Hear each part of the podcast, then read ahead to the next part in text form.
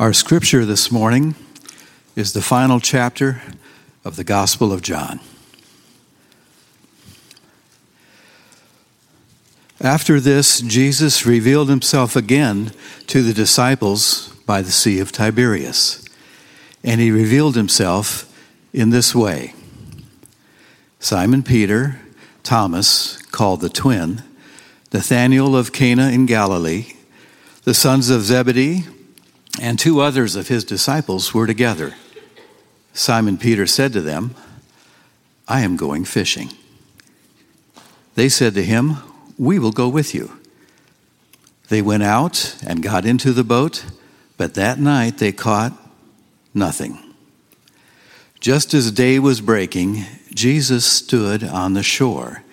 Yet the disciples did not know that it was Jesus. Jesus said to them, Children, do you have any fish? They answered him, No. He said to them, Cast the net on the right side of the boat, and you will find some. So they cast it, and now they were not able to haul it in because of the quantity of fish. That disciple whom Jesus loved therefore said to Peter, It is the Lord. When Simon Peter heard that it was the Lord, he put on his outer garment, for he was stripped for work, and threw himself into the sea. The other disciples came in the boat, dragging the net full of fish, for they were not far from the land, but about a hundred yards off. When they got out on land, they saw a charcoal fire in place, with fish laid out on it, and bread. Jesus said to them, Bring some of the fish that you have just caught. So Simon Peter went aboard and hauled the net ashore, full of large fish, 153 of them. And although there were so many, the net was not torn. Jesus said to them, Come and have breakfast. Now none of the disciples dared ask, Who are you? They knew it was the Lord. Jesus came and took the bread and gave it to them, and so with the fish. Now, this was the third time that Jesus was revealed to the disciples after he was raised from the dead. When they had finished breakfast, Jesus said to Simon Peter, Simon, son of John, do you love me more than these? He said to him, Yes, Lord, you know that I love you. He said to him, Feed my lambs. He said to him a second time, Simon, son of John, do you love me? He said to him, Yes, Lord, you know that I love you. He said to him, Tend my sheep. He said to him the third time, Simon, son of John, do you love me? Peter was grieved because he said to him the third time, Do you love me? And he said to him, Lord, you know everything. You know that I love you. Jesus said to him, Feed my sheep. Truly, truly, I say to you, when you were young, you used to dress yourself and walk wherever you wanted. But when you are old, you will stretch out your hands, and another will dress you and carry you where you do not want to go. This he said to show by what kind of death he was to glorify God. And after saying this, he said to him, Follow me. Peter turned and saw the disciple whom Jesus loved following them, the one who also had leaned back against him during the supper and had said, Lord, who is it who is going to that will betray you? When Peter saw him, he said to Jesus, Lord, what about this man? And Jesus said to him, If it is my will that he should remain until I come, what is that to you? You follow me. So the saying spread among the brothers that this disciple was not to die. Yet Jesus did not say to him that he was not to die, but, If it is my will that he remain until I come, what is that to you? This is the disciple who is bearing witness about these things and who has written these things, and we know that his testimony is true. Now, there are also many other things that Jesus did. Were every one of them to be written, I suppose that the world itself could not contain the books that would be written. Let us today heed the word of the Lord. Last Monday, the Richmond Times Dispatch ran a half page op ed column from the LA Times by a, an author named Hal Taussig and the article was entitled This A New Edition of the Bible with 20,000 Revisions Should Spark 20,000 Thoughtful Conversations. He was commenting on the new Revised Standard Version, or NRSVU, released last month, and, and Taussig writes the following. The update represents more than four years of intense work of the National Council of Churches and a large group of scholars in the Society of Biblical Literature. The result is careful and creative revisions. Like all new biblical translations and updates over the past millennium, including the King James Version, this brings new meanings to biblical text. Each iteration of the Bible addresses some need in the culture at that moment. I hope the updated edition fuels a wider public discussion about what the Bible is becoming in our era. For instance, the re- reasons for revisions vary greatly, prompting the overall textual meanings to spin out in many directions and broadening dialogue.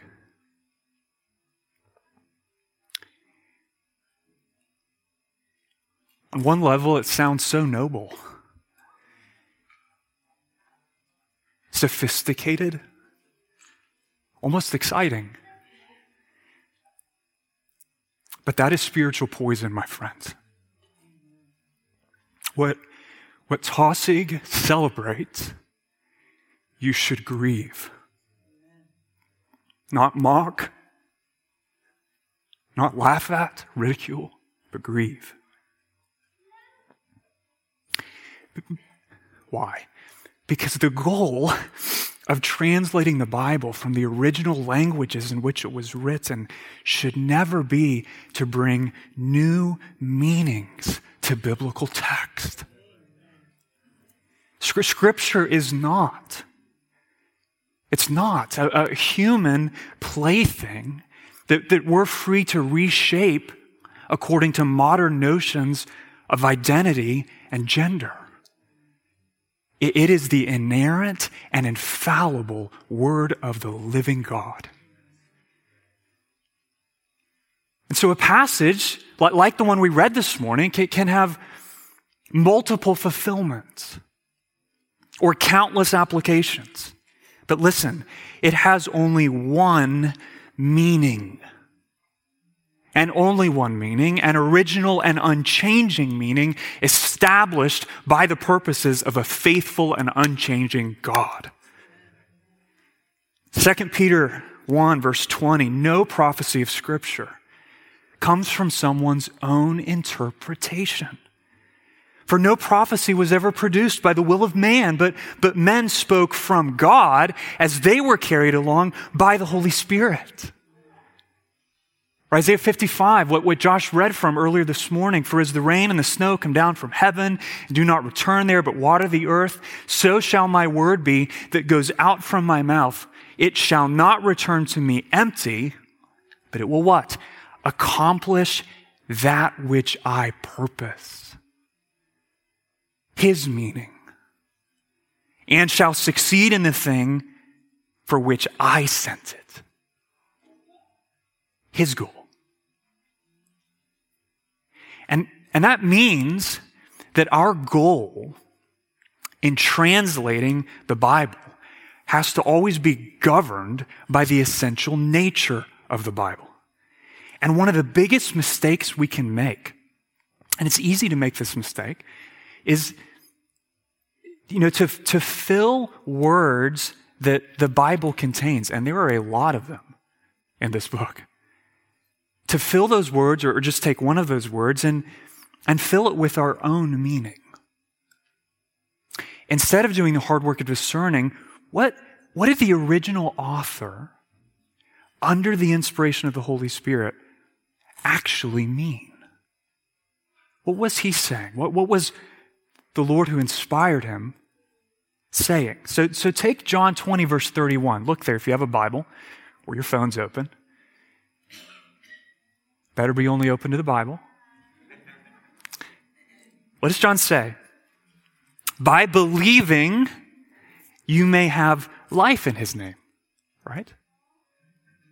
Well, if I were to take that word life and fill it with a modern, culturally acceptable meaning, I might say something like this Our lives are full of barriers to freedom and joy. If you believe in Jesus, He will empower you to, to live the life you've always wanted to live. You'll be happy, healthy, rich. You'll have a, a friend who will always affirm and never judge you. And if you feel like your life is already pretty good, Jesus will make it even more amazing. What, what's wrong with what I just did? Well, I told you a lie. I lied to you, right? Because that is not remotely what the word life means in verse 31. So, what does it mean? Let's go there. Well, this is the good news. Really, the whole Bible. Scripture interprets Scripture, right? So, John shows us, this is so important, in John 21, 1 through 25, the entire chapter Bob just read, what does he mean by the word life in John 20, verse 31? He, he illustrates, and it's an incredible illustration, what, what life in Jesus really entails. What it, what it looks like in action by, by the way he describes the third time that the Lord appeared to his disciples after the resurrection. He, he teaches us, John teaches us, that experiencing life in Jesus consists of several things. That's the structure for this morning's sermon, okay? Here's the first one. What, what does experiencing life in Jesus consist of? What's it look like in action? First, it looks like trusting the Lord who provides. Life in Jesus looks like trusting the Lord who provides. As John 21 opens, that the small band of Jesus' disciples or followers have, have left Jerusalem. And they've, they've left Jerusalem, gone back to the area of Galilee, to the Sea of Galilee, which is also called the Sea of Tiberias. And Jesus has already appeared twice to them on the heels of his resurrection. And I want you to notice, look at verse 1, how John describes both the first two appearances and the one that's about to happen. Look at verse 1. After this, Jesus revealed himself again to his disciples. Okay, that, that word revealed, revealed himself, is really important, okay? Why? Because we cannot discover or reason our way to the knowledge of God the way we come to understand math or art or marine biology. Okay? God has to make himself known to us. He has to reveal himself to us. True knowledge of God begins with his self revelation, with what he has told us about himself through what? Through, well, through the world he's made, through, through the written word he's inspired, and, and ultimately through the word made flesh, right? Through, through Jesus, the Son of God incarnate. So, so how does Jesus reveal himself in John 21? We've got seven of his disciples or followers. They're hanging out together. And one of them, Simon Peter, says, I'm going fishing. And the others reply, We will go with you. Now let's get something really clear. There is nothing wrong with going fishing. okay? I, I, hope there are some louder amens at other parts of this sermon, but I'm happy for you to affirm that as a fly fisherman. There's nothing wrong with fishing. But the timing of their decision right? Coming as it does, on the heels of John 20, 21, where Jesus commissions them to preach the gospel, suggests that they're, they're not entirely enthusiastic about what they're supposed to do. They're, they're spiritually adrift. They're floundering. The, the seeds of genuine faith have, have taken root in their heart, but, but they're not engaged in God's mission for their life. They're just chilling. And the lesson that Jesus gives these guys, who are a lot like us, is foundational. Look at the end of verse 3. They went out and got into the boat, but that night they caught nothing. No fish. Not one. Not even a little one.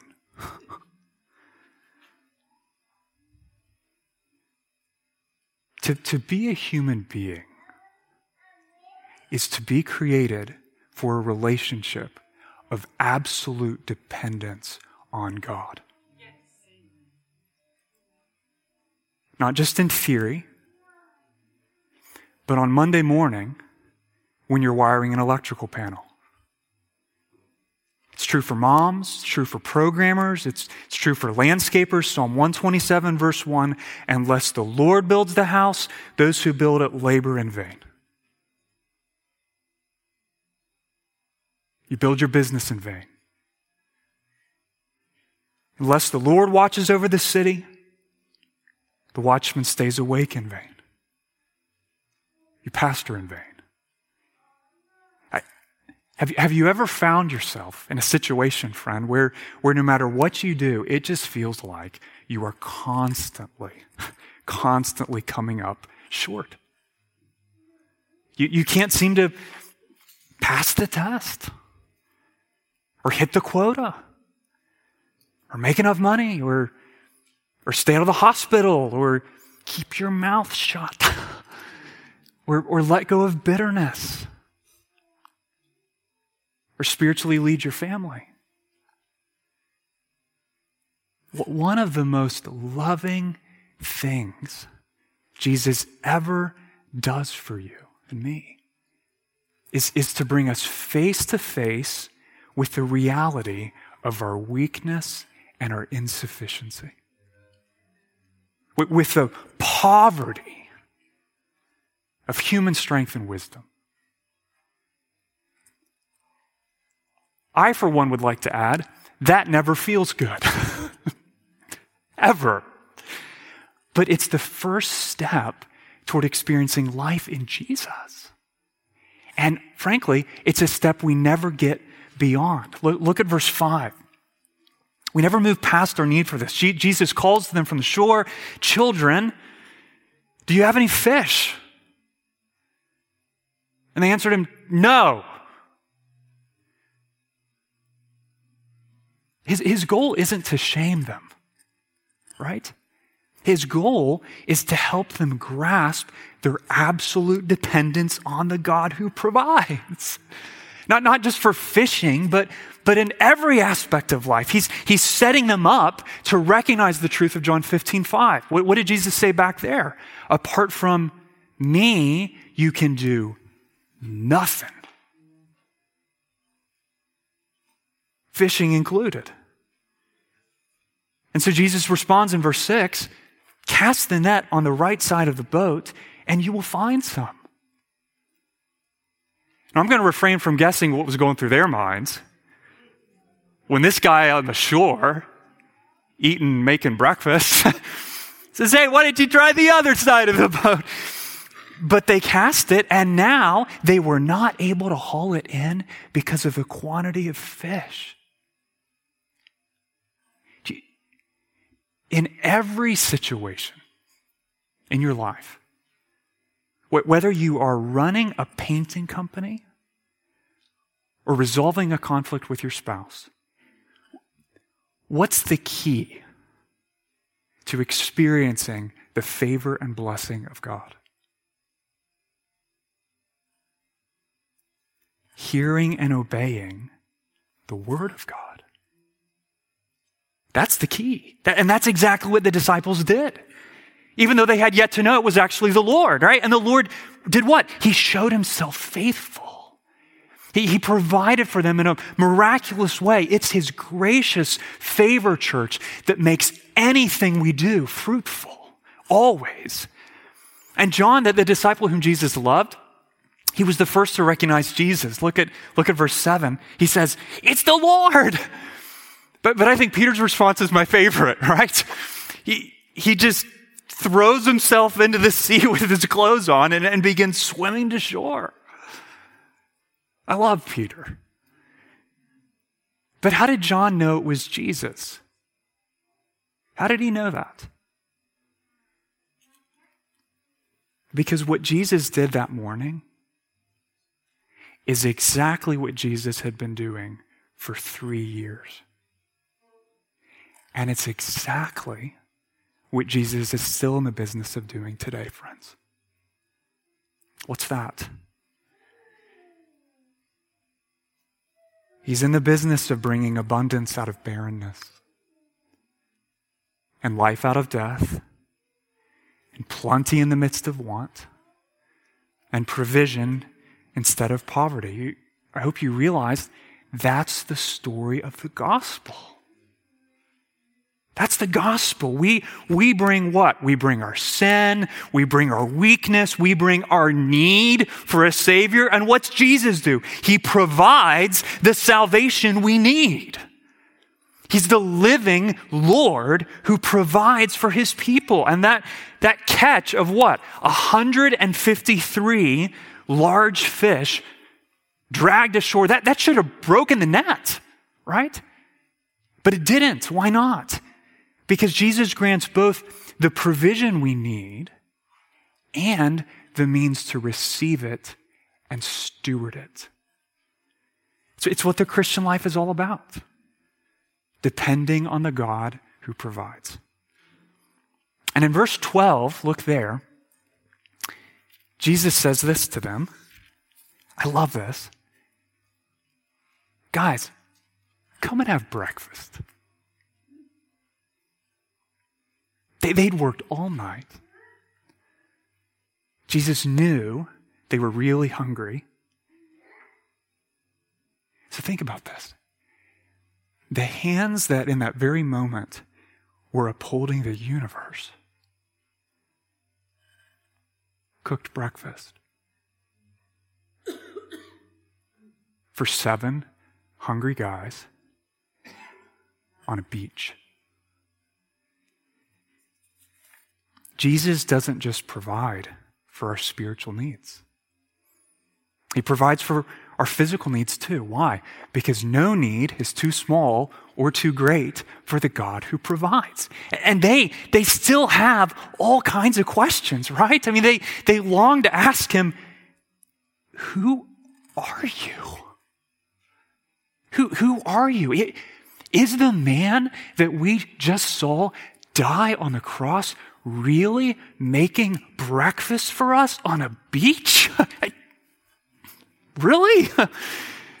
Their doubts aren't surprising. Because the character and ways of Almighty God never fit into the smallness of human logic and human understanding. To which we should say, Praise be to God. And yet, despite their questions, they knew, look at verse 12, they knew it was the Lord. They knew it was the Lord. How? Well, because they recognized Jesus on account of his faithfulness to provide. Friend, you will know Jesus. You will come to recognize Jesus. You will come to trust Jesus for the same reason today. No one else saves like him.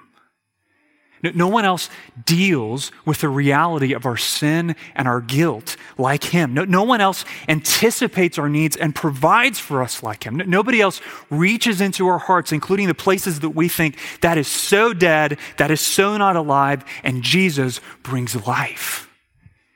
Nobody else can do that. He, he isn't standing far off. waiting for you to get your act together. He's inviting you to his table, friend. He wants to feed you. He wants to fellowship with you. He, he knows your needs and will provide immeasurably more than bread and fish. He'll give you the gift of himself because he's the Savior you require. He, he's the God you were created to depend on. So, so don't try to rescue yourself by breaking all the rules or keeping all the rules. Come to Jesus because he's not dead, he's alive. He's the living God who provides for his people. It's the first way we experience life in his name, trusting the Lord who provides. Here's the second loving Jesus by loving his people. What, what is Jesus looking for in response to the life he gives? What's, what's he after? What, what does he require of us in return? Well, well, it's not new. It's what he's been looking for, what he's been after all along. Go, go back to Deuteronomy 6, verse 5. You shall love the Lord your God with all your heart and with all your soul and with all your might. What, what does Jesus want? Very simple, friend. He wants your heart. He wants your affections. The, the right response to the life he provides is steadfast love for the lover of our souls. That's the right response. Look at verse 15. When they'd finished breakfast, Jesus said to Simon Peter, Simon, son of John, do you love me more than these? Two questions. Why does Jesus single out Peter? And why does he use his old name Simon? Instead of Cephas or Peter. The names Jesus gave him back in John 1:42 when, when he first called the man to follow him. Well, friends, it's because of something Peter did back in chapter 18 around another charcoal fire during Jesus' darkest hour. He denied the Lord. He did not love Jesus. He didn't remain loyal to Jesus. He, he loved the approval of men more than he loved the lover of his soul. That's what he did. He refused to confess his love for the Lord, but that's not what Peter thought he would do. Or earlier in John 13, he, he, he was so confident in his spiritual maturity. He, he swore he would never do such a thing. 1337, I will lay down my life for you. I will lay down my life for you. And actually, Matthew 26, 33, we, we get a little bit more detail in, into the heart attitude behind Peter's boasting. Peter answered him, Though they all fall away because of you, I will never fall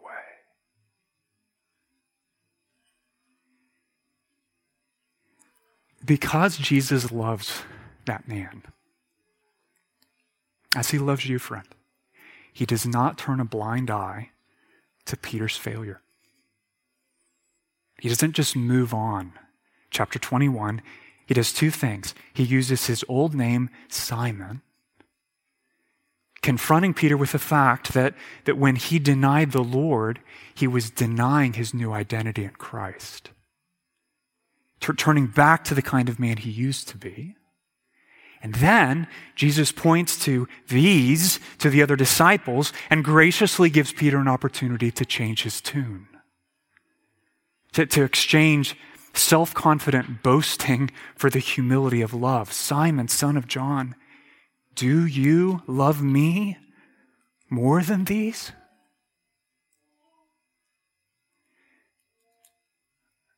Are you really any different, Simon? What do you think, pal? Because I don't want this superior strength you once thought you brought to the table.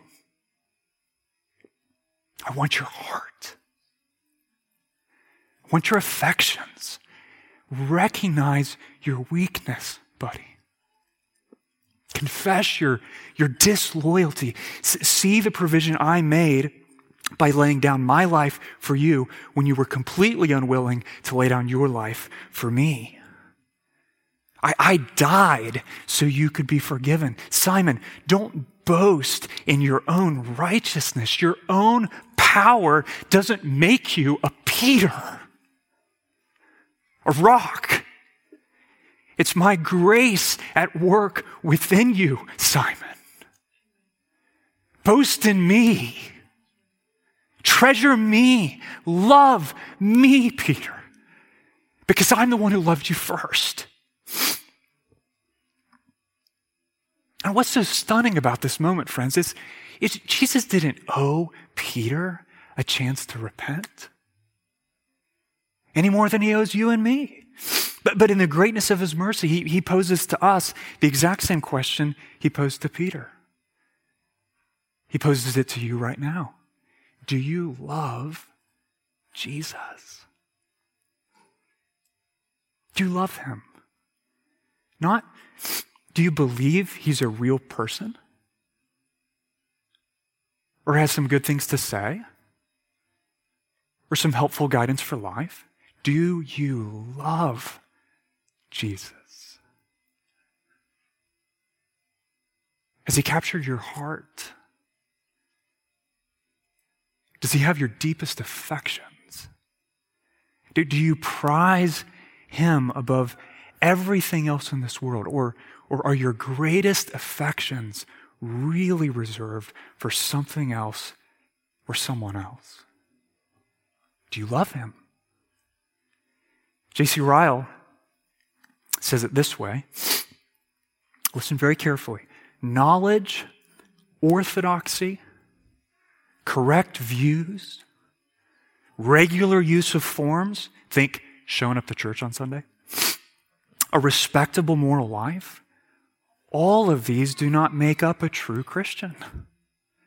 There must be some personal feeling toward Christ.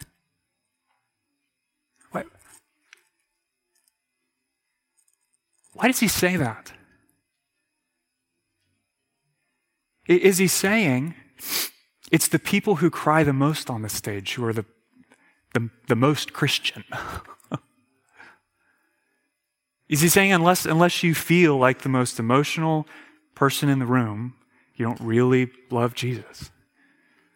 No, we can't be saying that, which is why I don't feel anything. It's like two ditches, right? What's he saying? He's recognizing that something Jesus said he who has been forgiven much loves much. Jesus helped Peter recognize just, how much he needed the Lord's forgiveness. What did he do for the man? He gave him the gift of godly sorrow. Look at verse 18. Peter was grieved because he said to him the third time, Do you love me? Why, why did he say it three times? Because that's how many times Peter denied the Lord. He's not doing that to, to rub Peter's face in his sin. He's, he's giving him an opportunity to repent, to, to experience the Lord's forgiveness, to be reinstated as a disciple of Jesus. His, his grace melts Peter's heart. It's so clear. P- Peter, what's he do? He, he abandons all the old comparisons. Do you see that? He, he gives up his former self confidence and, and even his own assessment of his love. And he confesses his love for Jesus. Look at verse 17. Lord, you know everything. You know that I love you. You know that I love you. The, the Lord's kindness leads Peter to repentance. Leads him to repentance, to, to take refuge not in the strength of his desire, but in the object of his affection, in Jesus. And then Jesus says, Great, now that we've got the love box checked, what are we going to do with all these fish? no, no. Without disparaging Peter for fishing, he calls Peter to a different sort of labor, not once or twice, but three times. Look at verse 15.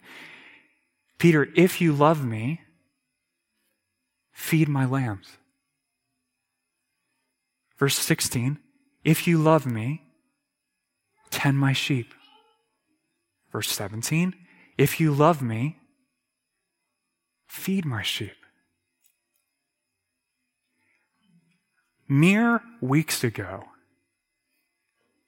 this guy had spectacularly failed to remain loyal to Jesus. And a few weeks later, a few weeks later, Jesus calls him to embrace the privilege and responsibility of pastoral ministry.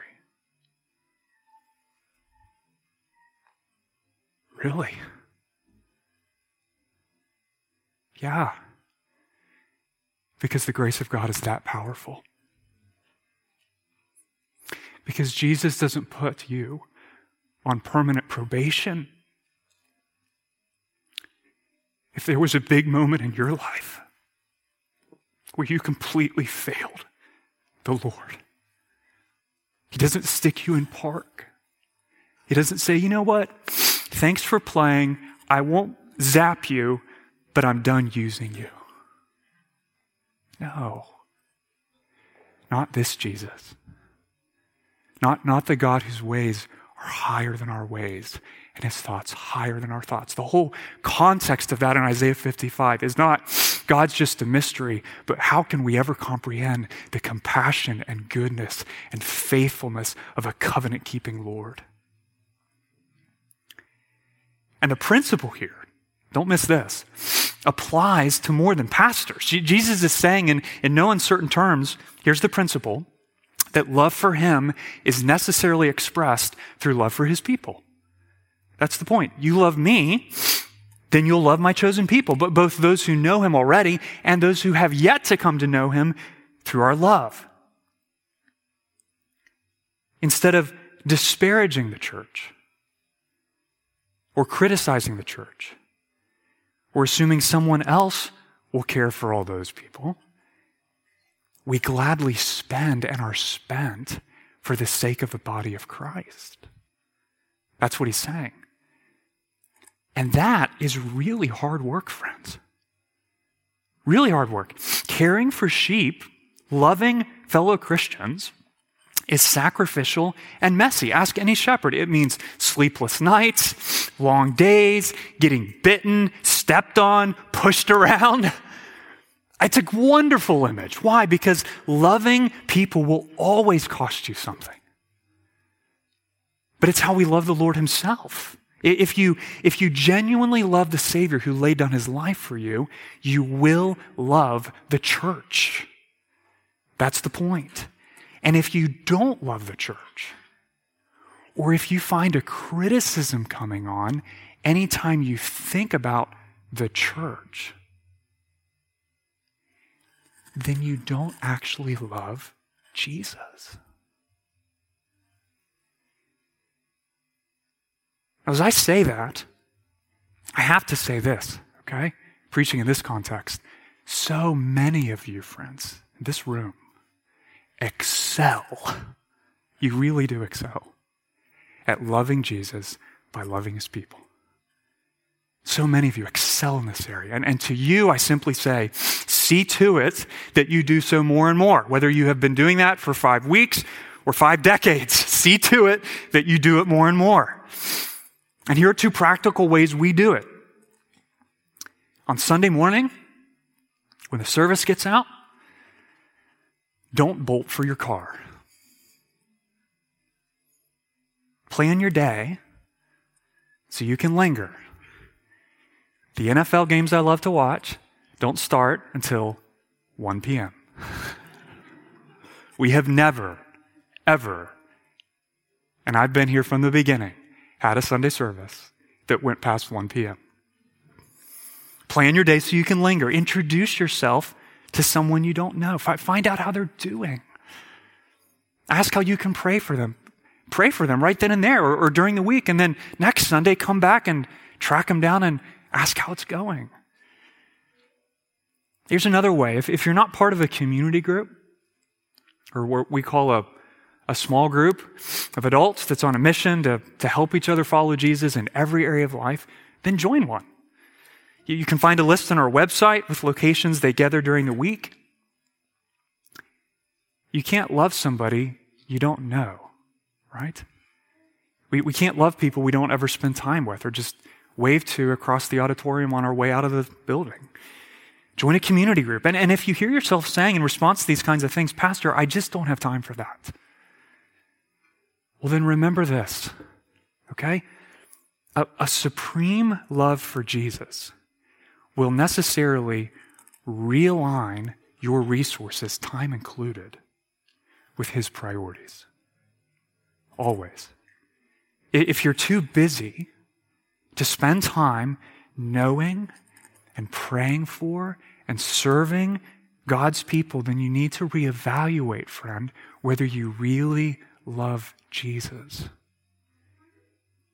Or, or, whether your affections have crept away from God's people and Him to something else. Experiencing life in His name doesn't just mean trusting the Lord who provides, but also loving Him by loving His people. Here's the final mark of this life Final thing we need to do and keep our eyes on. Point number three we keep our eyes on our sovereign king. We got to keep our eyes on our sovereign king. Always. In verse 18, Jesus tells Peter that, that a life devoted to loving him by loving the people of God is going to cost him dearly. In fact, so dearly that when he's old, he will die a martyr's death by crucifixion. That's what Jesus is foretelling here. And, and, John adds in verse 19, in case we miss that, this he said to show by what kind of death he was to glorify God. Well, that's kind of a morbid way to end a good book. well, Jesus didn't want Peter to be surprised by suffering. He, he doesn't pull a bait and switch on the poor guy, you know? Peter, following me is going to be amazing. Oh, yeah, but there's this little suffering thing I forgot to tell you about. no, no, no. He comes straight out in verse 18 and tells Peter, devoting yourself to the Lord's work, compelled by love for Jesus, will require you to die, Peter. You love me by loving my people? You will have to die. And then, and only then, does he say at the end of verse 19, now, follow me. You, you realize Jesus' word to us, to you today, friend? It's no different. To follow a crucified Savior is to die. But perhaps not like Peter, but, but to die nonetheless. It means dying to ourselves, dying to our own authority, our comfort, our reputation, and, and earthly treasure. It means putting sinful desires to death, waging war against the lust of the flesh.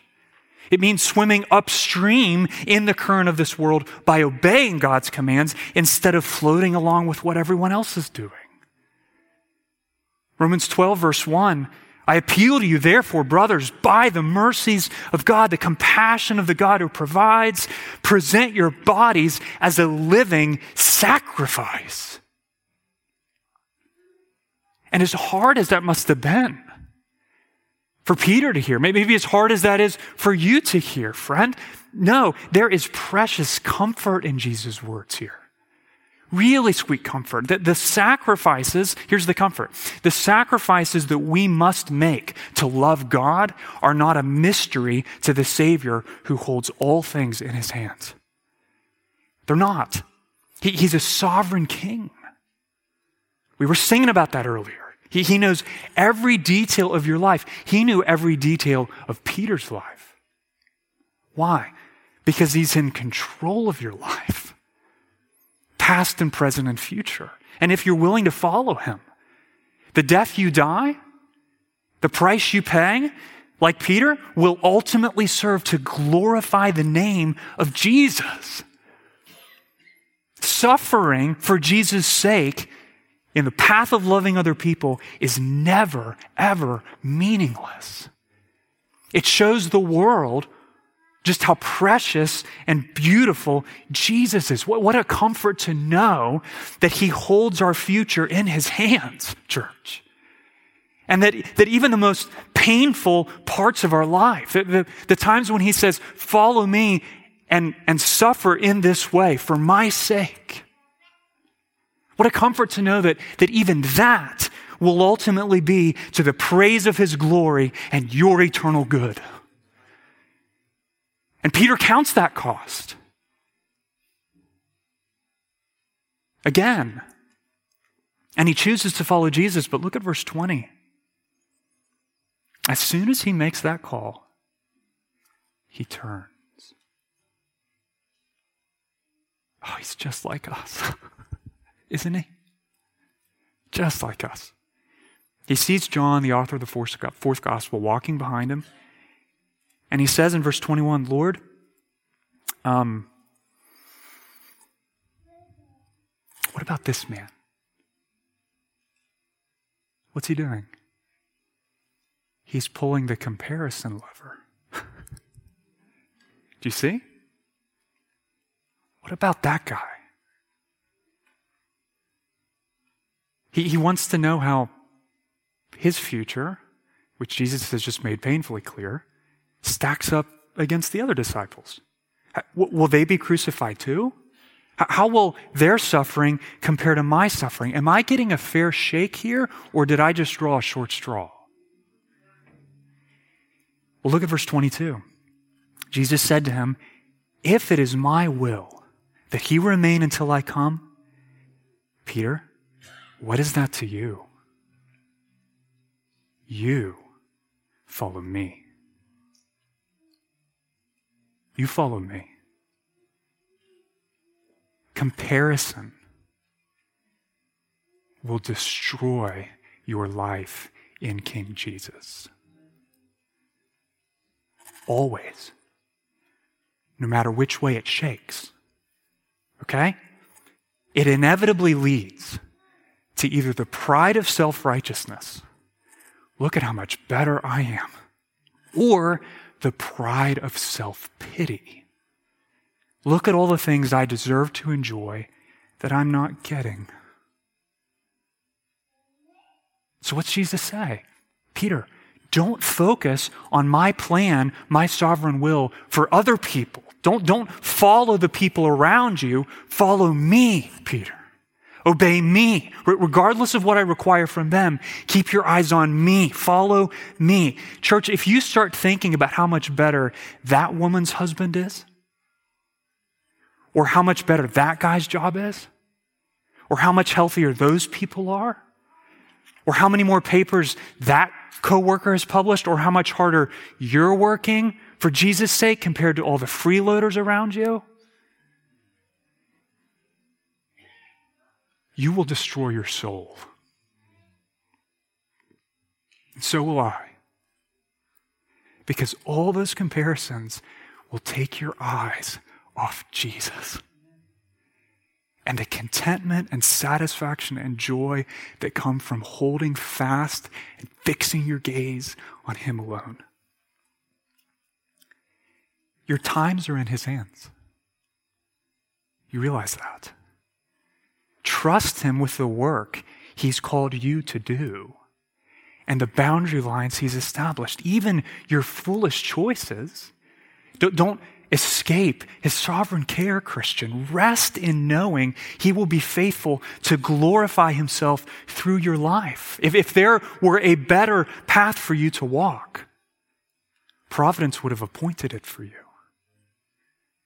So lament the sorrows you don't understand refuse to begrudge God's perfect wisdom, and then keep your eyes on Jesus, the author and perfecter of your faith, because he is the good shepherd.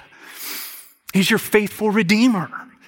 He's going to bring you safely home. Love for Jesus is expressed through love for his people, and sacrificial love for his people requires keeping your eyes on Jesus, not on his people.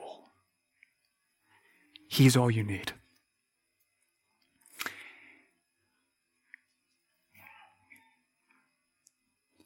If you take one thing away from the Gospel of John, it's like, can I do this? How could we possibly summarize the Gospel of John? I want you to take away this. No life is better than the life we find in Jesus. No life is better. It's the message of the gospel. Those who, those who believe Jesus is the Christ, the Son of God, have life in his name. It's not, it's not meager or paltry or just slightly better than what the world offers kind of life. It's a rich and abundant life because of the goodness of the one who gives it to us. And, and we've seen his glory chapter after chapter, verse after verse, for, for nearly, well, two years. We've been confronted page after page with the, the majesty and mercy of Jesus. And yet, we, we will never plumb the depths of the salvation that he won for us, the glory of that gospel through his life and death and resurrection. We'll never penetrate to the bottom of it and say, oh, well, there's that. No more glory. it won't happen. Why not? Because the wonder of the person and work of Christ is greater than you can imagine. And I think John's last words in verse 25 have to rank among my favorite verses in the entire Bible. No joke. And I can't think of a better way to end this series. Now, there are also many other things that Jesus did were every one of them to be written, I suppose that the world itself could not contain the books that would be written. Who can fathom all his wondrous deeds? Who, who can measure all, all that Jesus has done, is doing, and, and will surely accomplish through the power of the gospel? You can't. You can't. So, so let us respond to, to all we have seen in this book, friends, by trusting the Lord who provides. Do that. Loving Him by loving His people, and then keeping your eyes on Jesus. Because that's the only way you'll persevere in loving His people. To have Jesus is to have life, for no good thing does he withhold from those who walk uprightly. Let's pray.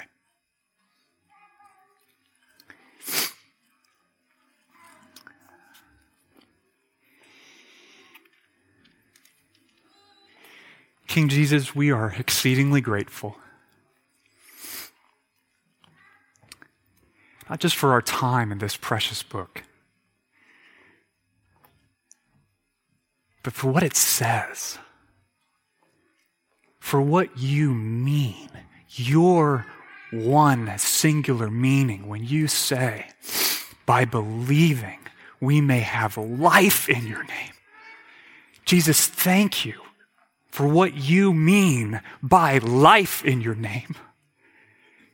And we ask that we would experience that life by trusting you as the Lord who provides, loving you by loving your people and keeping our eyes on you, come what may. Be our great and consuming vision, we ask. In Jesus' name, amen.